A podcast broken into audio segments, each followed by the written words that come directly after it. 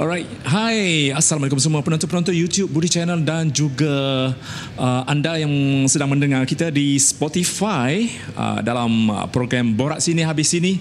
Bersama dengan Budi sekarang ini adalah uh, sebenarnya kumpulan trio. Dia adalah merupakan uh, penulis lagu dan juga lirik juga. Ya betul. Lirik juga. lirik dan juga lagu. Ha, dua-dua tu dia orang sangat-sangat pakar. Mereka dikenali dengan nama MFMF. Alright Yeah. dan baru saja orang kata menghasilkan sebuah lagu um, berjudul Goodbye. Jadi kita berada dekat sini dekat uh, Jalan Pudu sekarang ini untuk bersama dengan uh, mereka bertiga sebenarnya tapi ada dua. Seorang tak, lagi mungkin Tak dapat datang sebab ada emergency. Aha, tak apa. Berdua pun sudah memadai. Alright. Okay, kita bercakap tentang MFMF. Mungkin Okay. you guys boleh ceritakan bagaimana you guys tubuhkan uh, orang kata grup ini. Okay, uh, I bagi cerita yang agak pendek sikit lah. Ha. Ah.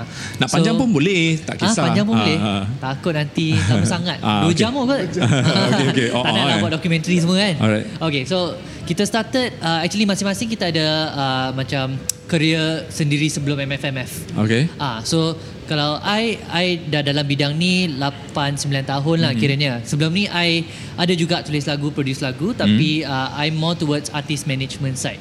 So I tolong ada artis untuk macam buat career dia lah. Okay dan uh, untuk Zen nak cerita sikit tak? Sebelum MFMF. Sebelum MFMF. Hmm.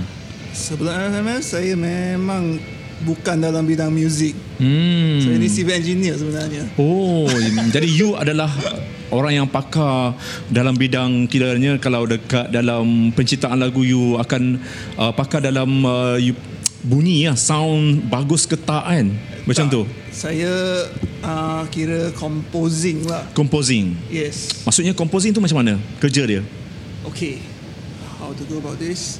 Uh, chords. Chord. So Ah, I macam lot. first line of defense lah in MFMF. Hmm. Bila artis masuk, Aha. I'm the one that will play the chords, Ah. talk to artis, tanya Hmm. orang uh, apa mood lagu, Hmm. apakah cerita yang you nak sampaikan. Hmm. So I will play the chords, jam out with the artist lah. Hmm. Basically, I'm the one that sit down with them. Hmm. So meanwhile, Justin, he's the main producer. Hmm. So Justin dia usually while I'm doing that dengan dengan artis, Justin will be the one looking for the sound lah. So bila I dah siap, then Justin dia boleh uh, how to say present Sound design. dia present to the artist sound design. So in that way we work uh, agak laju lah in the studio. Jadi MFMF ni apa maksud dia? Uh, dia quite innocent lah. Music, Music? for my friends. For my friends. Yes. Oh. Kadang-kadang orang confuse juga. Dia kan dia tanya MFMF ni maksud dia macam ni ke? Maksudnya ah, terpulang lah korang cuba fikir je lah betul. Terpulang kepada anda semua untuk- Tapi tak nama dia music, Music for my Ya, betul. friends. So music ni mungkin uh, satu benda yang subjektif bagi you guys dan you guys buat untuk semata-mata untuk you guys punya kawan-kawan dulu ke atau macam mana? I, actually sebenarnya kita tengok every client, every artist as Ah. our friends. Ah. So music ni macam music is for sharing kan. Hmm. So we the whole thing is music for my friends lah. So Hmm. it's sumbangan kita kepada kawan-kawan kita. Ha. Lagu pertama you guys bertiga untuk hasilkan. Eh yang seorang lagi tu kerja dia macam mana? Apa fungsi dia? Ha, itulah tu Justin dia producer. Dia producer. Ha. And you? I buat sikit of diorang dua. So masa Ah. Zen buat chord, uh, biasanya Zen akan main piano. Oh. Ah, I main gitar. Ah. So kadang-kadang, um, so Ah. biasanya uh, bila kita gubah lagu, Ah. ah. ceritalah proses dia kan. So kadang-kadang bila gubah lagu, kalau nak sampaikan katakan ballad, Hmm. kan? Kalau kau tahu lagu ballad actually biasanya dia piano, tapi ada Hmm. juga ballad yang gitar je. And bunyi instrumen tu akan uh, effect mood yang lagu tu akan bawa. Hmm. So kadang-kadang kita akan cuba Maybe chord ni akan sesuai Kalau dimainkan dengan piano Kadang-kadang lebih sesuai kalau kita guna gitar untuk sampaikan message tu. Hmm. So that's why bila kita compose, kita akan buat sama-sama. And kita Hmm. tengok, okay maybe lagu ni piano akan jadi fokus. Hmm. Atau lagu ni kita akan jadi fokus. So macam lah. Wow. Kekuatan you guys uh, rasanya kira macam perfect lah. Semua ialah berbanding dengan komposer-komposer lain yang mungkin seorang yang macam seorang kau charge macam yalah kan. Faham-faham sendirilah bila buat lagu ni macam mana. So idea tu datang dari mana? Siapa yang ketua sebenarnya dalam tiga-tiga ni? Kita rasa tak ada ketua. Tak ada ketua eh? Ya. So Ah, siapa yang nak mengarah? Senang kata kita bertiga ni Ah. macam satu minda, satu satu mind. Wow. Ah, kira kita gabung as as one entity lah. Wow. Ah, and I rasa kita bertiga ni memang serasi dalam uh, taste kita orang. Serasi dan pendapat. sejiwa. Oh ya. Hmm. Boleh kata macam tu lah. Hmm. Jadi uh, bila eh MF MF ditubuhkan masih ingat lagi tak? Early 2019 lah. Oh, masih baru lagi dalam Masih baru dua, lagi. dua tahun. Ya. Yeah. Um, artis yang macam lagu yang yang yang paling yang paling uh, kiranya berjaya membawa you, you guys bawa lagu tu. Uh, you, you guys bagi dekat artis siapa yang yang paling sukses? Yang paling sukses. Hmm. I, I think peluang kedua lah. Peluang kedua. Ha. Guys, ini dia. Orang di sebalik kan, orang-orang seni di sebalik lagu Peluang Kedua yang dinyanyikan oleh uh, Nabila Razali. Uh, biasanya kita dengar uh, Hil Husaini je kan? Peluang kedua eh peluang kedua siapa eh? Bukan eh? Betul. Ha. So So you guys bertiga uh, you guys MFMF dengan uh, Hil Suani tu macam mana? Ah Ya, kita nak betul. kita okey cerita sekarang ni kita dah masuk ke tajuk yang menarik sikit uh, di mana semua orang tahu dengan uh, uh, orang kata kegagalan Nabila Razali membawakan lagu peluang kedua ni di anugerah juara lagu.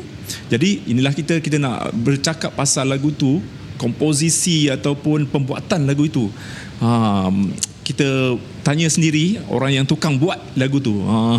Okay, kita start dari mula lah. Ah. Macam mana lagu peluang kedua ini pun boleh lahir. Okey. Uh, so Hil Huzaini yang uh, minta tolong kita orang untuk compose Aha. bersama dengan dia Ah. untuk menghasilkan satu lagu untuk Nabila Razali. Ah. Sebab lagu sebelum peluang kedua is what Vroom Vroom eh. Vroom, Vroom Vroom pun you guys buat juga? Bukan, yang tu Bukan. Ezra Kong. Oh Ezra Kong. Ah, so uh, untuk lagu peluang kedua Ah. sebab Hill uh, sebelum ni pun dah banyak buat lagu untuk Bella. Katakan Ah. Hill is like Bella punya favourite composer lah so, Ah. so to speak lah sebab semua lagu hit dia pun Hill yang buat. Hmm. So uh, kali ni I rasa Hill nak flavor yang lain. Hmm. So sebab tu dia datang pada MFMF Hmm. uh, untuk tolong dia uh, gubah lagu ni. Hmm. So kita pun uh, compose with Hale Hmm. uh, and Bella tanya dia nak dia kata management dia kata dia nak ballad. Ballad. Ah so kita pun buat ballad untuk dia Hmm. and, and I masih ingat masa tu. Uh, projek ni agak rush juga sebab sebenarnya Bella dah tunggu satu tahun untuk Hmm. Oi. Hale ya untuk Hale compose lagu untuk dia. Ah and dia memang tak choose any other composer. Dia nak Hale juga yang compose. And you know lah Hale Huzaini dia memang Oh, la- oh dari segi penciptaan lagu tu lirik dah ada. Belum lagi. Belum lagi. Ah, Oh. sebab Hale busy. Okey okey okey faham faham. Ah. Maksudnya Nabila Razali bagi tugasan satu untuk uh, Hale buat satu lagu ballad untuk dia. Yes. Sebab yalah sebelum ni kalau uh, jarang kan aslinya itu lagu ballad pertama kot. Ya. Daripada Nabila Razali. Ya. Oh okey So, okey. boleh kira pressure juga ah, Ah. sebab uh, it's something new kan. Ha. Yeah, so okay, so masa Hale approach us, kita pun uh, we have time to sit down dengan hmm. Hale juga untuk buat lagu ni Hmm. and agak laju cep- uh, juga ah proses dia kan. Rasa satu minggu lah Satu minggu you guys buat. proses untuk buat lagu peluang kedua. Wow. And masa ni sebelum PKP. Sebelum PKP Yeah. lagi lah. So actually jadual dia agak tight juga sebab Hmm. uh, Bella kan banyak shoot drama kan. Aha. And then masa tu dia pun kat Indonesia. I masih ingat lagi. Kita habis compose, Hill record dalam WhatsApp, Ha. hantar pada dia. Dia Hmm. masa tu kat Jakarta. Ha. Hill kata, "Okay, Bella kau kena decide sekarang. Kau nak ke tak nak? Kalau Ha. kau tak nak, lagu ni akan melayang pada orang lain." orang lain lah. Ha. So Bella pun pressure lah sebab Ha. dia satu tahun dia dah dah tunggu tau. Ya, ya. So dia kata, "No, I want this now." Ha. I think a few days later dia balik dari Jakarta airport dia Ha. terus datang ke studio tak balik mandi My tak pergi God. change Ha. dia terus datang studio Ha. record now Wow. Ah, Pukul 12 malam ah. 12 tengah malam ah. ya, dia tak tak tidur lagi, dia Ah. datang terus, dia terus rekod. Eh, nasib baik juga dia rekod sebab lepas tu terus masuk lockdown untuk PKP. So nasib baik dia dapat rekod semua sebelum lockdown tu lah. Hmm. Ah. Apa cabaran you guys sebagai seorang uh, yang tukang mencipta lagu ni? Dari sudut dia punya komposisi, uh, music, everything nak campur blend, blend dengan suara Bella. I I think actually the the challenge is kerja dengan Hale kan. okay. I Susah explain tak? kenapa kenapa susah sikit sebab Hale ni is a wizard kan. Ah. Dia ni memang dalam otak dia banyak idea yang akan keluar. Oh, so ya. tugas kita uh, adalah untuk menginterpretasi idea dia Ah. dalam uh, music. So kita pun akan, akan cuba uh, memahami apa yang dia Hmm. nak. Apa mana direction dia nak and macam mana kita nak tambah flavor kita orang Ya. dalam karya dia. Hmm. Ah, so itulah cabaran I rasa Hmm. paling besar. Hmm. Ah, untuk work dengan Bella actually smooth sangat. Hmm, Sebab dia memang professional. Dia datang, Hmm. dia dah hafal lagu tu, dia perform. Tak lama juga kita rekod dia. Hmm. Ah, dia okey. Apa pendapat you guys dengan lirik tu? Macam mana eh um, kita pun nak belajar juga macam mana nak cipta lagu eh. Misal kata I beginners nak buat lagu kan. Kan macam mana uh, I nak blend uh, lirik dengan komposisi apa not-not uh, nota tu semua. Dari segi penciptaan. You guys kena ada lirik dulu ke baru melodi ataupun kena ada uh, uh, uh, uh, uh, ataupun melodi? Tak semestinya. Oh, okey. I rasa paling pertama kita kena tahu is apakah tujuan? Apakah Tujuan. message yang Message. ingin disampaikan atau ingin diceritakan dalam Okey. uh, karya itu. I think kalau tujuan, hala tuju semua dah set dari mula, Hmm. everything akan flow dengan baik, akan Hmm. senang sebab it's it's tulen, it's genuine kan. Hmm. Uh. So I rasa tip yang terbaik kita boleh bagi is kau kena tahu Hmm. what is the tujuan lah Hmm. untuk menghasilkan lagu sebegini. Hmm. Berapa lama recording? Recording dengan Bella? Recording dengan Bella, I think kita siap lagu ni dalam satu hari dua sesi lah. Dua I sesi. think ya. Yeah. Tapi yang yang orang ramai tak tahu ialah Ha? uh, yang dia punya first recording tu First recording. went into the final version of the song. Aha. That is the demo version. Oh, demo version. Final- yang Oh, first. Final version is the demo version. The first version yang Bella First record. version adalah Yeah. final. Yes. And then the second one? Second one, We why ah? Kita sebenarnya uh, have a second session Ha? uh, to try to get maybe a different emotion dari Oh. performance dari second. Tapi Tak- kalau tak nanti kita dah record kan, kita Ah. banding dengan Ah. first version. First version First- was the most honest version Aha. and emosinya memang dah sampai. Aha. Yeah. So kita selalu dalam uh, as, as uh, songwriters Hmm. and all that ada something magical Hmm. bila kita buat something for the first time. Hmm. Sebab I rasa kalau kita dah repeat benda tu banyak kali kan, Hmm. kita dah jadi macam rehearse lah. So so uh, the The emotions soul is not there anymore. Hmm. yeah. For, for the second version lah, dia tak sama dengan first version. So first version memang le- le- lebih ikhlas lah. Hmm. Yeah. You guys pakar dalam bidang orang kata komposisi lagu ni. Tapi netizen, dia orang ada cakap lagu ni tak sesuai dengan Bella pun, dengan vokal Bella. Sebab dia orang kata macam susah sangat Bella nak perform live. Kalau studio very easy. Apa pendapat you guys? Uh, for me, I I prefer her voice. I think she suits the song. Yeah. Yeah, from the first time dia masuk studio, dia record, saya pendapat saya lah, Hmm. dia memang dah suit this lagu. Hmm. Ni memang lagu untuk dia. Sebab masa kita uh, compose, tulis lirik semua, memang kita uh, put her in mind lah. Hmm. Wow, memang So- you guys cipta lagu ni khusus untuk, dia, khusus Nabila untuk dia. Razali. Ya, ya. ya. Hmm. Dia, dia, Okay. dia macam tailors untuk buat baju lah. Ha. Kita memang Ha. bila kita compose, that's why uh, tadi I kata dia tujuan dia kan. Who is it for? What is it for? Hmm. So kita memang custom make for her. Hmm. So that's why I also feel I, I setuju dengan dia. I tak boleh bayangkan siapa Bayangkan lagi yang lain. boleh carry lagu ni Ha. dengan keikhlasan. You know, performance Bella dalam lagu ni. Hmm. Eh kalau kita imbas balik eh kejayaan lagu ni, dia start dengan Bella nyanyi and then terus trending tau. terus trending. And then after that Hill buat juga video, you know, dekat YouTube dan lagi trending lama daripada Nabila Razali. Eh, itu itu yang first version. Lepas kemudian yang baru-baru ini uh, Nabila Razali berganding pula dengan MK. So dengan MK tu you guys buat juga untuk tu. Ya. Yeah. Okey, ceritakan sedikit masa uh, YouTube trending tu. Apa you guys boleh boleh boleh boleh apa ulas sedikit lah bila orang cakap uh, lagu tu suit, uh, macam best pula uh, bersih lelaki nyanyi. Macam Ah. Hill nyanyi tu So- semua orang cakap eh, best. Yeah, memang. I mean, it's Hil Huzaini, right? yeah, um, because Hil, masa kita buat demo untuk Bella, memang suara Hil yang Ah. uh, nyanyi demo tu untuk Bella. Cuba Oh. bayangkan uh, macam mana nak bawa melody semua Aha. kan. So, memang uh, it naturally will fit Hil Huzaini. Tapi, bila Hil bawa lagu tu, dia bawa dari perspektif lelaki. And that's why I rasa lah, Yeah.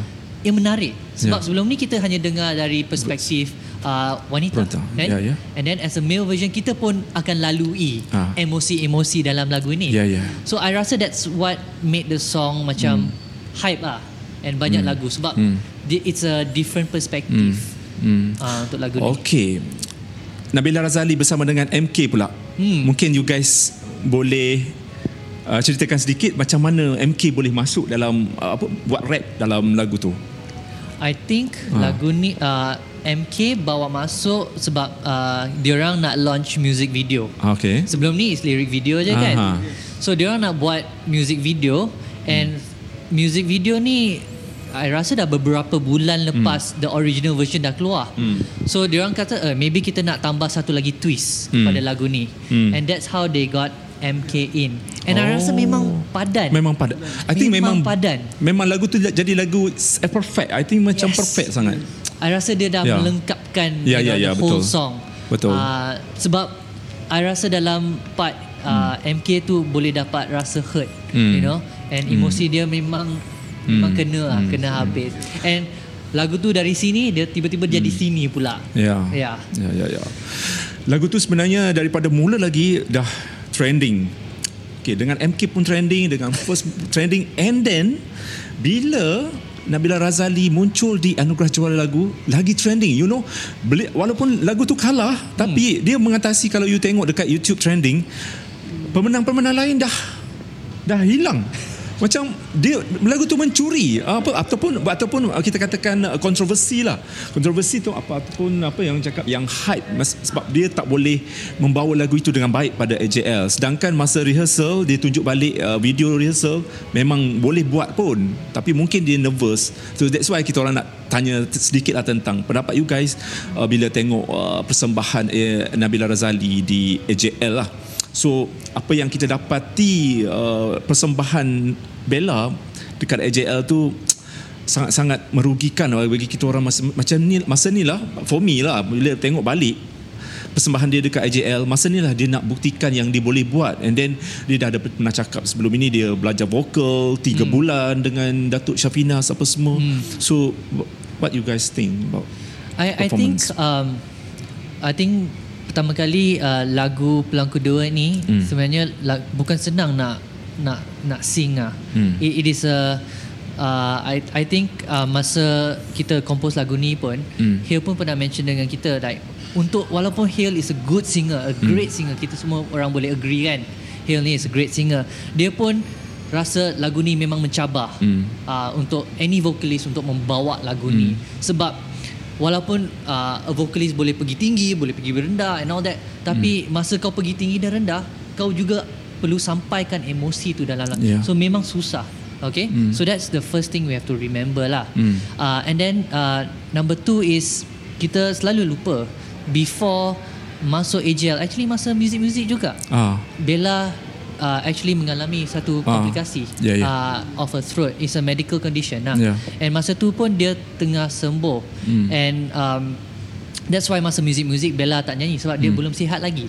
Yeah, so that's why Hale tolong bawa lagu ni ke music-music Hmm. baru kita pergi ke peringkat AJL. Hmm. Uh, and throughout the whole process, Hmm. Bella memang jaga suara dia lah. Hmm. Actually masa kita meet up pun dia pun tak buka suara sebab dia nak Oh. nak preserve lah lagu Hmm. uh, thing uh, suara dia kan So memang dia dah pergi banyak uh, training with Dato Syafinas, Hmm. you know, and all that. And kita dah memang every rehearsal dia akan send clip pada kita orang. Oh. Actually dia, dia tak perlu sebenarnya. Ah. Kita kita composer je Ah. kan. Ah. Tapi dia dia tanya, "Eh guys, korang rasa okey tak? Mana-mana boleh Bella boleh improve." So memang niat dia, intention dia, motivasi dia uh, memang banyak orang tak nampak actually benda-benda ni. Sebab taklah kita pergi ceritakan kepada semua orang kan. Ya. Tapi I, I memang nampak hard work and effort dia lah. And untuk mistake dia yang kata dalam AJL tu kan, yang dia dia silap kan. Ha. I rasa that's only normal lah. Hmm. I mean, we are all humans. Hmm. Kita semua pernah buat silap. Hmm. Unfortunate for her, dia ada dia ada di atas pentas besar. Hmm. Itu je. You know, You and guys, I feel as you guys new, rasa dia nervous ke ataupun macam mana pada I masa? rasa memang Dia nervous. nervous. sebab kita stage. It, it is the biggest Yeah, yeah. stage. Course, very nervous. Ini adalah pentas paling besar untuk Yeah. any artis di Malaysia Ah. untuk perform. Ya. So I rasa also as her first time. Hmm. Ini kali pertama Bella masuk pentas sebesar ni. So I rasa memang ner- nervous yang unfortunately dia buat silap kat situ lah. But I I thought for a first time, you know, she did very very well and as her composer, we are very very proud of her lah. Of all perform. Even sampai tahap AJL, kita dah memang super proud of her. Yeah. Jika ada peluang lagi nak hasilkan untuk Nabila Razali, you guys boleh proceed tak kalau nak buat ballet lagi dengan Nabila ataupun you fikir macam Nabila mungkin ada ses, ada ada lag- lagu lain atau ataupun genre lain yang yang boleh di, dibuat oleh Nabila. I rasa kalau Bella nak buat ballad lagi pun boleh. Hmm. You know, I I rasa everyone tak kira sesiapa singer tu mesti Hmm. it depends on the on the on the composers and the lyricists of the song untuk Hmm. uh, to to bring the the artist in and buat memang tailor made untuk artis itu. Hmm, You know, I think sesiapa pun boleh bawa lagu apa-apa. Hmm. You know, as long as the niat, the tujuan adalah ikhlas lah, you know. Hmm, tapi yang penting selepas uh, uh, apa yang tragedi tragedi yang berlaku dekat AJL tu orang kata memberikan uh, semangat sebenarnya ataupun setia kawan daripada rakan-rakan artis juga ada yang memberi semangat kepada Nabila Razali supaya be strong dan tak tak jangan putus asa untuk persembahan-persembahan yang akan datang. Dan juga ada walaupun ada netizen yang mengutuk dia tapi dia dia, dia masih lagi orang kata uh, tak nak tak nak tak, tak nak bergancak macam yalah orang kata semua semua yang cakap tak, tak payahlah nyanyi lagi tak payah nyanyi tapi Nabila Razali dia kata no uh, dia akan teruskan nyanyian dia Yeah, and I Ah. think that is like one of her character, yeah, her strength Hmm. yang kita memang like wow, you know, I admire how how strong you are as a person. Memang dia pun terjejas. I mean, Hmm, yeah. right after that dia pun ada post, you know, Yeah. maaf Hi Huzaini and Yeah. MFMF, you know. But for us it's like there's no need to be sorry. Yeah. You already made this song the biggest song that we've ever done. Yeah. You know? So there's no sorry needed. And I memang admire that she is going to come back strong Ya, again. ya. Bella dia ambil masa satu hari saja untuk orang kata untuk bersedih lah. So after that dia dah Yes. berubah hati. So Yes. it's okay Nabila Razali. Siapa saja boleh buat silap. So Ya, we are human right? Yeah. Alright. Kita pergi ke pindah ke tajuk yang hari ini lah hmm. berlangsung hari ini kita datang untuk orang menyaksikan orang kata pelancaran ataupun listening party uh, untuk lagu Goodbye Hmm. di mana you guys cipta dan um, lagu ini sebenarnya adalah merupakan lagu Korean Korean sing, uh, daripada karya I, singer I ataupun rasa macam mana asalnya lag, Ah. bila mereka start like, uh, English, Oh, tapi English. mereka ada versi Korean lepas tu Oh. untuk masuk market Korea. Oh, I ingat ke Korean dulu? Tak.